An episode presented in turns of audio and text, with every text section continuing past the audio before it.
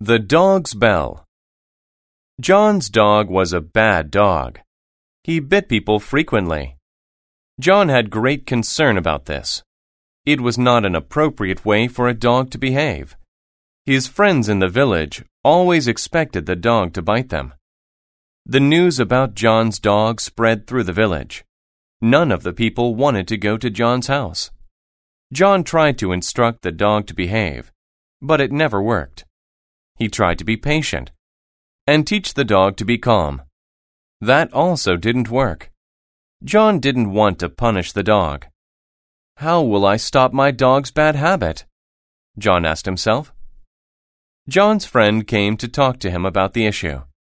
During their important meeting, his friend said, The people in the village asked me to represent them. We want your dog to stop this habit. Why don't you put a bell around the dog's neck? This way, we would hear your dog coming down the street. John thought this was a great idea. Now people could stay away from the dog. It would not be able to bite anyone anymore. The dog liked the bell, too. People looked at him when they heard his bell. This made the dog very content. He liked the song the bell played when he walked. One day, John's dog strolled through the village and met some other dogs. He expected them to want a bell like his. But they laughed at his bell. They said the bell made people avoid him. John's dog shook his head.